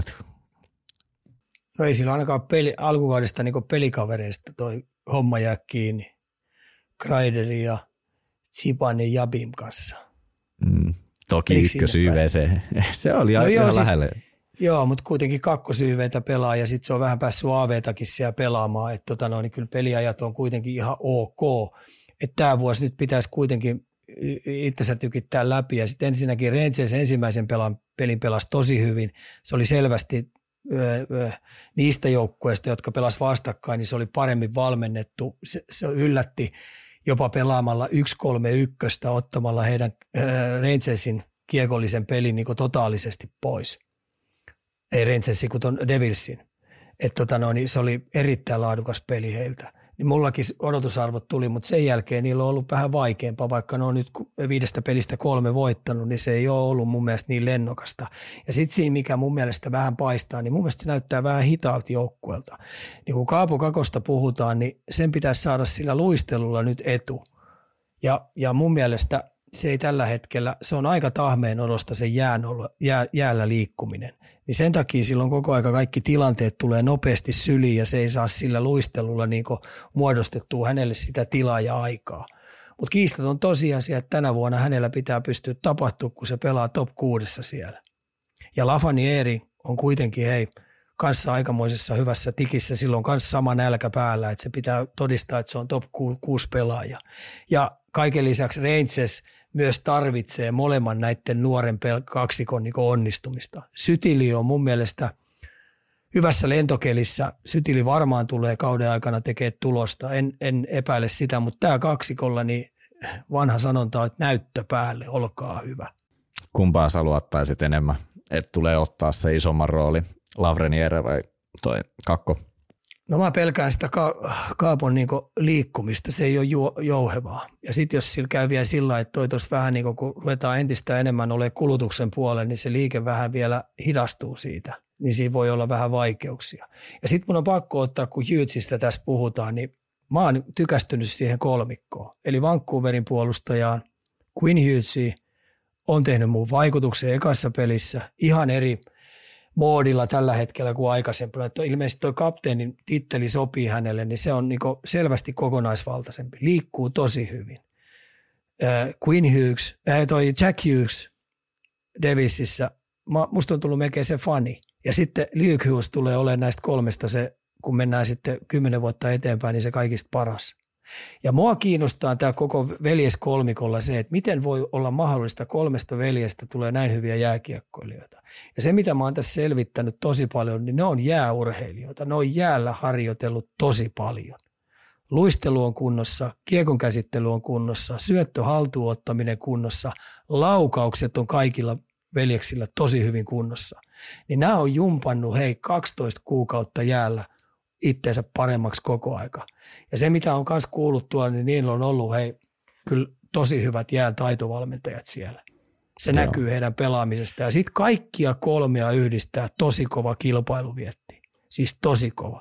Ja onkohan tässä ollut veljeksillä huikeita kilpailua ihan pienestä pitäen? Aivan ja varmasti. Ja sitten kun ne on rakastunut tuohon peliin niin paljon, niin ne on opetellut pelaamaan, eli heidän tämmöinen hockey IQ, jääkiekkoälli, on tosi korkealla tasolla. Ja tästä mehän otettiin Hughesista just, oliko se viime vai edellisjaksossa, kun tuli paljon puhetta, ja nythän joka kerta, kun Vancouveri pelaa, tai sanotaan Vancouver voittaa, niin me saadaan sitten näistä sun kommenteista aina palautetta, että Quinn Hughes on pelannut X verran minuutteja, ja varsinkin siis puolustussuunnan statistiikkaa tulee, ja ilmeisesti on nyt alkukaudesta siihen suuntaankin esiintynyt varsin hyvin, ja sanotaan, että jos nämä otteet jatkuu, niin varmasti tullaan saamaan kuulla näistä jatkossakin, ja joudutaan sitten kääntää se kuuluisa takki. Itse asiassa mä oon ollut Quinn Hughesiin nyt tosi tyytyväinen. Mä oon nämä kaikki pelit kattonut tosi tarkkaan. Tässä on selvä suunnanmuutos hänelle tullut. Se ei ole enää se, että se on niinku välihyökkäjä. Se on tunnistaa paljon paremmin sen, että koska hän on menossa, koska hänellä on viisasta lähteä hyökkäämään ja koska ei kannata. Ja sitten hyökkäysalueen hyökkäyspelaaminen, niin se tekee järjestään siellä sellaisia matemaattisia fiksuja siirtoja. Olen tykästynyt kyllä. Ja sen takia niin tämä koko veljestroikka, niin musta on tullut melkein sen suvun niin fanisaamari. Aikamoista. Mutta siitä terveiset Quinn Hughes-faneille, että kyllä Ikallakin uskoa alkanut tulla ja peli näyttää hyvältä. Otetaan yksi Pittsburghin pelaaja tuohon tapetille, eli vielä kun Malkkinilla riittää paukut pelata 82 peliä eliittitasolla. Se on mun fantasy-rosterissa. Niin, ja meidän on pitänyt lisätä tämä sun rosteri tuonne jo ikuisuudet. Katsotaan nyt, koska saadaan sulta se kuva sieltä, niin voidaan julkaista tämä. Sulla tulee vaan vaihtoja niin paljon, niin ei tiedä, koska se on niin kuin valmis. Evgeni Malkin on sellainen pelaaja, nyt varsinkin tuossa Pittsburghin tarinassa, että sen pitäisi olla eturivissä ilta toisensa jälkeen. Että jos se rupeaa antaa eforttia muille omalla tekemisellään, eikä olla veteläoloinen siellä, niin, jos se efortin antaminen koko aika näkyisi siellä vaihtovaihdon jälkeen, niin tuo joukkue hyppää messiin koko ajan. Koska Crosby on nyt kuitenkin kanssa jatkuvasti liidaamassa siellä. Se yrittää tehdä, mutta toi joukkue tällä hetkellä, jotta se selvii tällä puolella oikeasti 8 joukkoa, niin täytyy ruuvia kiristää tosi paljon. Ja Malkin on niistä kärkiheppoja. Ei auta, että Carlssoni tekee oma hommansa tosi hyvin. Ei auta, että Letangit taistelee henkensä kaupalla koko aika siellä, pelaa isoja minuutteja. Maalivahti mä uskalla väittää, että se on selvästi parempi kuin viime vuonna. Tämä koko Pittsburghin last dance, tämä viimeinen tanssi kaipaa Evgeni Malkinia parhaalla mahdollisella tasolla. Ja tuo on aika hassu tilanne, että siellä on Metropolitanin viimeisillä sijoilla tällä hetkellä Washington Capitals ja Pittsburgh Penguins. Sä tiedätkö, että tämä on ykkösenä? Philadelphia Flyers. Kyllä, sen voisi ottaa itse asiassa joukkueesta vielä nyt, kun tuli puheeksi. Mitä Flyersi siellä? Mitä mä oon sanonut Tortorellasta, kun Tortorellahan on ihan paska valmentaja, eikö se ole? Se ei taktisesti ymmärrä ja se on vanhan liiton äijä. Itse asiassa tämäkin nyt voisi heittää niin urbaani legendana romukoppaan. Se on erittäin taktisesti fiksu äijä. Ja tietenkin hänelle tulee ylilyöntiä, se elää tunteella, mutta onko se niin kauheata? Ainakin riittää medialla puhuttavaa. Ja sitten se, mikä pelaajat tietää sen, että ihan oikeasti, kun sulla on jääkiekko pelaajana sun ammatti, niin se ei ole just another day in office. Ja sun pitää koko aika vetää maksimaalisella effortilla, joka helvetin vaihto siellä. Niin onko se niin kauheasti vaadittu? Mm. Ja sitten kun se on vielä rehellinen, että jos sä fuskaat siellä toisteisesti, niin sä oot sit poppariosastolla. Ja sit sä saat siitä kuulla rehellisen palautteen. No, siellähän on tämän divisioona kakkosena Kolumbus, että saas nähdä kuinka kauan jatkuu, että onhan se nyt fakta, että nämä kaksi joukkuetta ei niin kuin rosterinsa puolesta ole ehkä niitä nämä mestarisuosikkeja niin sanotusti, niin varmasti joutuu kynsiä hampain tappeleen joka pisteestä. Mutta sen mä voin kaikille ihmisille taata, että Philadelphia Flyersia ei ole helppo voittaa. Vaikka niille tulisi joku rökälle tappiokin jossain tuolla, ja varmasti tuleekin, koska se tulee sitten jäähyjen muodossa. Alivoimaa ei yksinkertaisesti kestä. Mutta ne jättää aina jäljen niin sanotusti. Se tulee olemaan tosi karhea, tosi painava, tosi ilkeä joukkue pelata ilta toisensa jälkeen. Pelaa ne sitten vieraissa tai kotona. Ja sen testamentin Tortorella tänä vuonna takoo tuolle joukkueelle. En sano, että siitä tulee tämä Legend of Doom-joukkue tai tämä Broad Street Bullies. Ei sen tyylistä, mutta sellainen joukkue, joka antaa kaikkensa siellä jäällä. Ja siihen lisääntyy tämmöinen tietynlainen karheus ja ilkeys siihen, että sä tiedät, että kun Flyers on vastassa, niin joudutaan muuten maksaa kovaa hintaa 2 pisteestä. Sen taakse ainakin fanit pystyy helposti menemään. Kyllä. Täältä löytyy pari vielä NHL:stä, otetaan, että mitä pelaajaa Ika suosittelee seuraamaan NHL:stä, ja tästä mun mielestä voitaisiin vaikka ottaa 1 pakki ja 1 hyökkäjä, eli yhteensä 2 pelaajaa sitten. Kyllä mä heitän 2 pakkia. 1 nuoren ja 1 kokeneen. Davon Taves on muuten sitten aika helvaten hyvä pakki. Sainasi just uuden lapunkin. Joo, se on ollut iät ja ajat mun, että niin yksi aliarvostetuimpista pakeista, mikä tuo löytyy. Ja sitten on pakko liputtaa sen Luke Hughesin puolesta. Se on nyt tällä hetkellä kuitenkin Davisissä näyttäisi jopa ykkösyyveitäkin pyörittävä siellä. Onko vaihdettu vai? Se on muutaman kerran tuossa, kun siellä on Hamilton tietenkin paukuttaa menemässä, mutta se on kilpailuttamassa Hamiltonia siellä.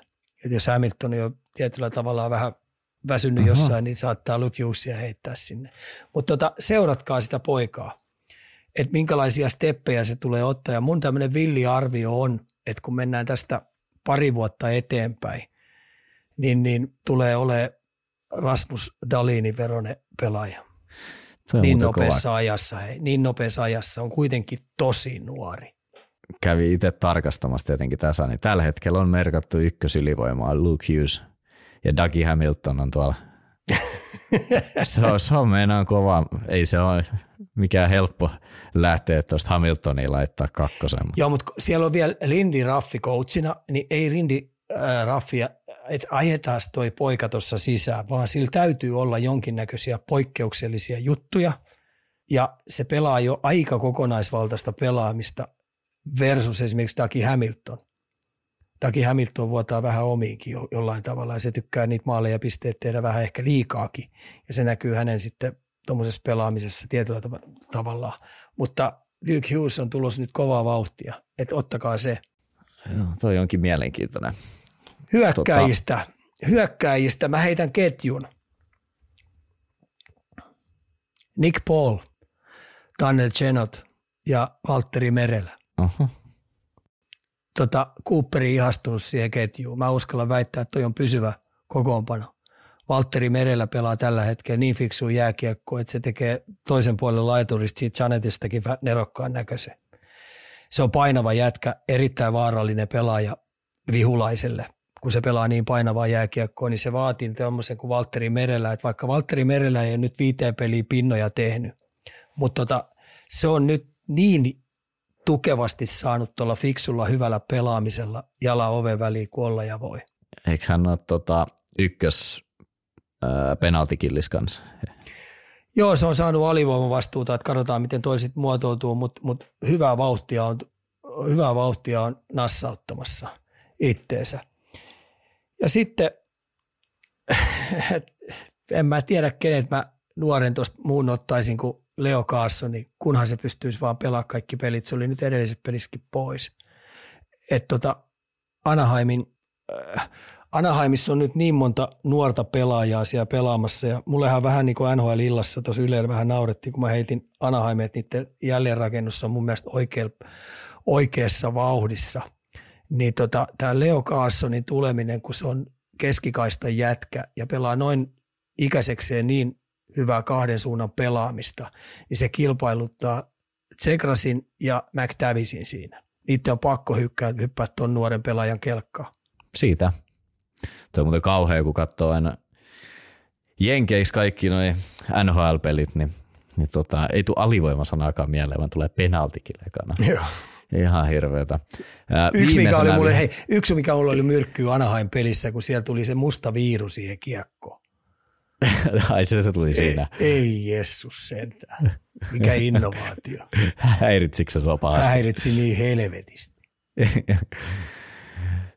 Viimeisenä vähän tämmöinen puun takaa tulee. Täällä on meidän kuuntelija miettinyt, että miksi NHL:ssä niin paljon kovempi taso laukauksissa, vaikka samat välineet, kiekot ja painovoima kuin muualla. Niin mikäs siinä sitten on? Onko ne vaan parempia teknisesti ja laadullisesti ne laukaukset siellä? Mullehan naurettiin, kun mä sanoin, että jonain päivänä me tullaan näkemään lähelle 200, kun pelaajat ampuu. Niin nyt siellä on jo 100 mailia parhaimmat pelaajat tinttaa vetoja. Ja kun lämäriikä ei kauheasti. Niin mulle vähän naurettiin ja mä perustan tämän ihan siihen, mitä tenniksessä kävi. Silloin kun puumailat oli tenniksessä, niin pelaajathan pääsi vasta puumailojen kanssa teknisesti suorittaa, kun voimatasot oli riittävän korkealla. Niin nyt tenniksessä, kun niille tuli komposiittimailat, niin pelaajat pystyy jo 6-5 vanhana lyömään teknisesti oikeita lyöntejä. Eli saa tekniikkaa hiottua jo 10 vuotta aikaisemmin kuin ennen vanhaa. Ja sitten kun sen ritsa, eli tämä jousipyssymäisyys, mikä siitä tulee, niin pelaajat löytää, kun ne harjoittelee niin paljon, niin varsinkin jäällä ne harjoittelee. Ja sitten kun ne tekee toistoja ja nopeutta siihen, ja sitten kun ne rupeaa saamaan sen kaiken ominaisuuden niistä mailasta käyttöön, niin noin laukaisut lujuudet niin kasvaa kasvamistaan, ja se on pelottava juttu. Jos kiekko rupeaa tulemaan tuommoista 180, hei, niin ihan sama minkälaiset luistimet sulla on. Kun siellä on nyt jo käynyt sillä, että polvisuojasta sääriä, että se säärisuoja mikä on, niin siitä on tullut läpi, niin on tullut sääri murtunut. Niin, niin joo, niin tenniksessähän kävi, kun se syöttö oli 120 puumailoilla. Nythän ne syöttää yli 200 peräjiä.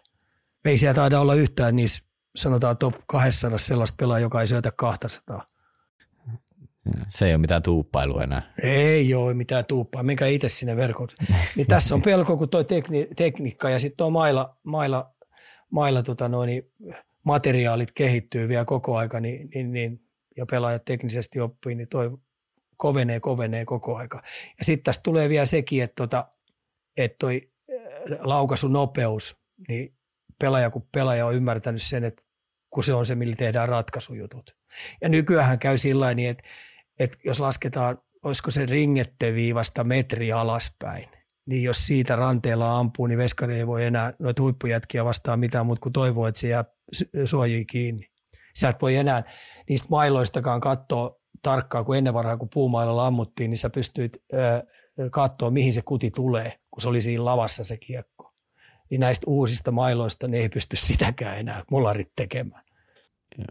Mutta miten se NHL:ssä, onko se sitten, vaikuttaako se kaukalon koko tai pelinopeus tai tempo jotenkin siihen, että miksi se laukaus on jotenkin erilainen tai parempi tai kovempi? Harjoittelumäärät on tosi paljon, ja mäkin kun sä tiedät, että mä tykkään käydä aina reenejä katsomassa siellä, niin siellä on, sitä jäätä on tosi paljon, niin jokainen pelaaja jää jumppaa sitä laukausta just niiltä alueilta, just niitä toistoja, mitä pelissä tulee, niin ne tekee niitä.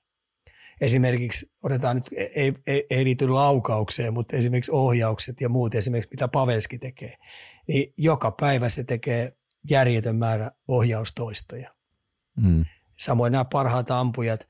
Just tuossa esimerkiksi Larkkini teki sen pienestä kulmasta paino sinne yläpesään, kun veskarithan tykkää vetää sen puolipolvipeiton pienestä kulmasta, niin sinne ylös jää, niin lähtee muuten aika nopeasti ja tarkasti siihen etuyläpesään. Kyllä. Hyvä. Eiköhän pistetä NHL tästä pakettia. Otetaan seuraavaksi vielä ihan nopea sitä sun tätä tähän loppuun. Kaljukorner. Helpolla. Ei tukku pehmeeksi. Ja ensimmäisenä taas kuuntelijakysymystä, eli kuinka paljon junioreita opastetaan nykypäivänä optimaalisen teräprofiilin ja teräuravaihtoehtojen kanssa, vai jääkö nämä pelaajan omalle vastuulle? Tämä kiinnostaa muakin, sillä ei mitään hajua.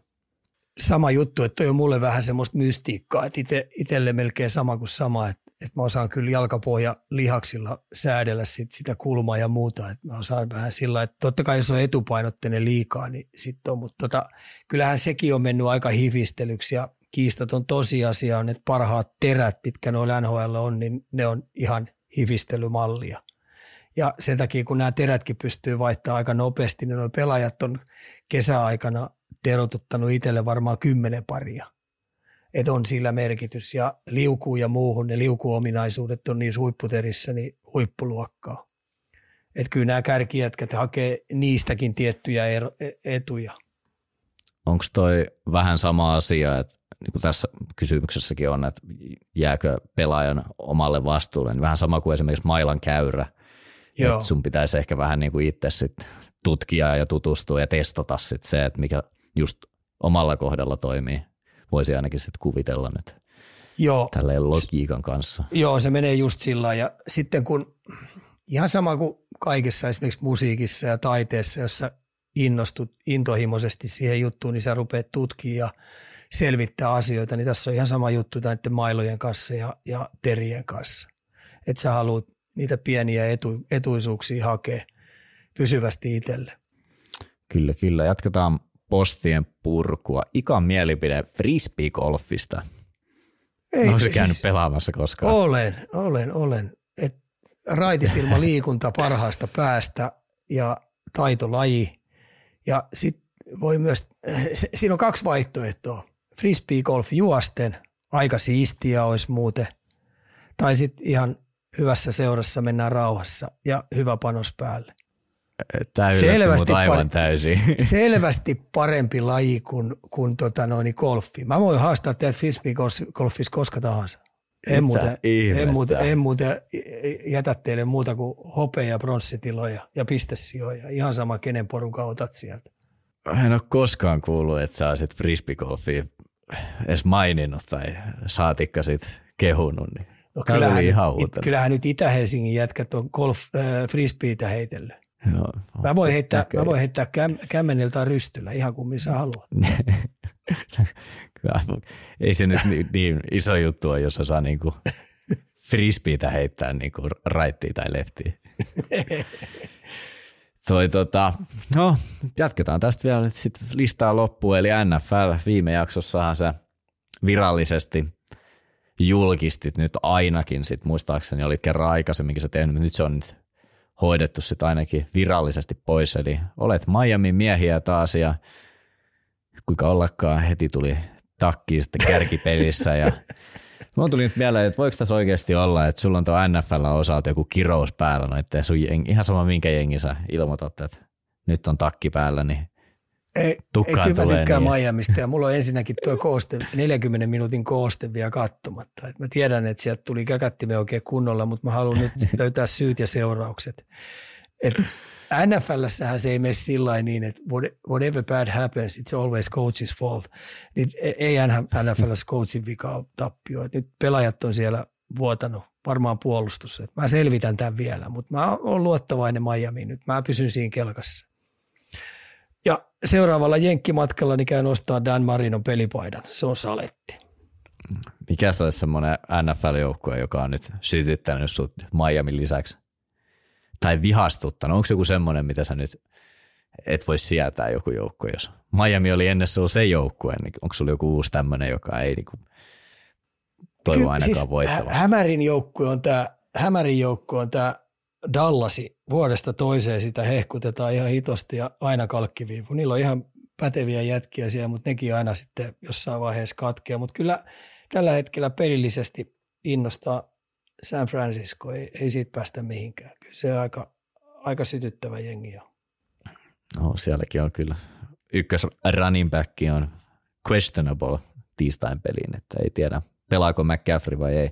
Siinä on muuten kova poika pelaamaan. Siinä on muuten sellainen seppä, että alta pois. Jos puhutaan, joku on syntynyt johonkin lajiin tekemään jotain eliittitasolla ihan kärkiseppänä, niin siis se on muuten sitten, löytää tiet ja reijät, siis viedään palloa eteenpäin.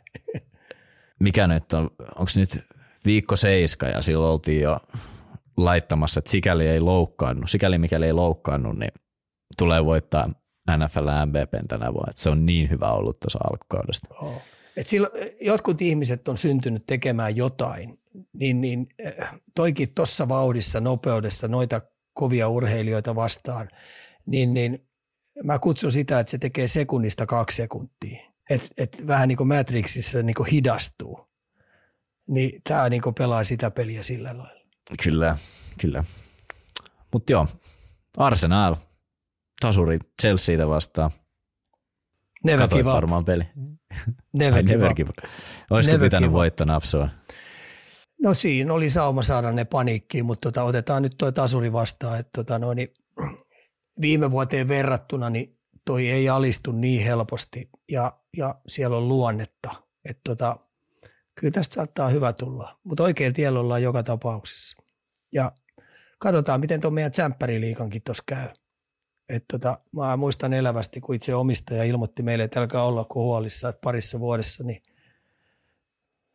nostellaan tsemppäri ja Valioliigan pyttyä, niin tässä ruvetaan olemaan niillä haminoilla. Voin kertoa, että nyt on mielenkiintoinen kysymys vielä loppuun. Eli jos Arsenal olisi aivan pakko vaihtaa, niin mikä olisi se uusi valinta joukkueelle? Erittäin helppo. Mun mielestä joskus kysytty ehkä. Niin. Ei ole kysytty. Mä oon joskus aikoinaan pelannut pikkupoikana sitä Suputeo-peliä ja mulla oli kaksi varajoukkuetta Arsenalille. Toinen oli Leeds ja toinen oli Queen's Park Rangers. Ai QPR. Joo. Mitäs ne pelaa jotain divaria vai? No QPR sen takia, koska ne oli aika makeat paidat, mitä niillä oli. Ja sitten Liitsi oli taas riittävän karheen joukkueen mun makuun. Siellä tapahtui kaiken näköistä. Eikö Liitsi ole mennyt ylös alas tässä nyt aika montakin kertaa? Niin on QPR. No, mun mielestä ne on mennyt alas sit vaan. Heti kun siitä asti kun sä päätit, että se on sun kakkosjoukkue, niin niillä alkoi pulkkamäki. Mitäs tässä? Vapaata sanaa hei tarjolla loppuun. Mitäs terveisiä me lähetetään nyt kaikille kuuntelijoille? Aika hienoja. Siis SHL:ssä tapahtuu paljon. Siellä on mielenkiintoista. Ja liigassa tapahtuu paljon. Et siellä on isoja haasteita monelle joukkueelle ja sitten jollain pelillä lähtenyt rullaamaan oikein hyvin. Ja sitten tietenkin tuo NHL:ssä ruvetaan olemaan niillä haminoilla, että pitäisi olla pelit aika monella kunnossa ja sitten osalla rupeaa seinä tulee vastaan jossain vaiheessa, kun mennään siihen 20 pelin kohtaan. Että niin aika hienoja viikkoja edessä ja sitten tietenkin maajoukkue, toi meidän ensimmäinen Karjala maajoukkuekin tuossa julkaistaan. Et mielenkiintoista nähdä, että minkälaisen linja Jalosen Jukka valitsee, koska ollaan niillä haminoilla, että niin sukupolven vaihdosta rupeaa olemaan esillä. Mm-hmm. Mitäs piti itse asiassa tuossa kyselläkin, että vedettiin NHL:stä ja liigasta nämä ennakot, ja mehän ollaan siis julkaistu nyt totta kai nämä kaikki sun arviot, niin kuinka monta peliä me annetaan molempiin sarjoihin ennen kuin me sitten tarkastellaan, että ollaanko me yhtään hajuilla? Onko se 20 peliä? 20 peliä. 20 peliä on hyvä. Kun ajatellaan, me voidaan jakaa se aina 4. Eli niin kuin 1/4. Se menee hyvin sillä. Aika monet joukkueethan tuolla NHL:ssä käyttää sitä, että niillä on 5 pelin segmenttejä, että niillä on aina 5 peliä. Jotkut käyttää sitä game 7, eli pelataan koko aika paras 7. Että tiedätkö, kun valmentajat asettaa sinne aina haasteita, niin. Jos voitat jokaisen paras 7, niin kyllä se pudotuspeleissä on. Jep, joo. Itse mä suosittelisin, mä oon sitä monta kertaa miettinyt, mikä olisi paras, niin mä sanoisin näin, että toi game 7. Se on kyllä paha sit, kun tulee takkiin koko ajan, sit sä tuut takaportin kautta takas game 7. 4-0. Siinä olisi ei mikään Edmontonit ja kumppanit siellä jo pudonnut kerran. Niillä on alkanut jo uusi aset. Niin on. Eikö siellä ole mikään 4-1 rekordi tällä hetkellä? Niin joo. Ehkä se lähtee tuosta. Mutta hei, eipä siinä sen kummallisempi. Kiitos Ika ja kiitos taas kaikille, jotka meidän postilaatikoihin niitä kysymyksiä on lähetellyt pitkin viikkoa. Ja tämähän on nyt hyvä lopettaa, eli muistetaan tänäkin viikkona pitää ne päät ylhäällä, tsempata joukkuekavereita ja lyödä paikoista sisään. Kuulemiin.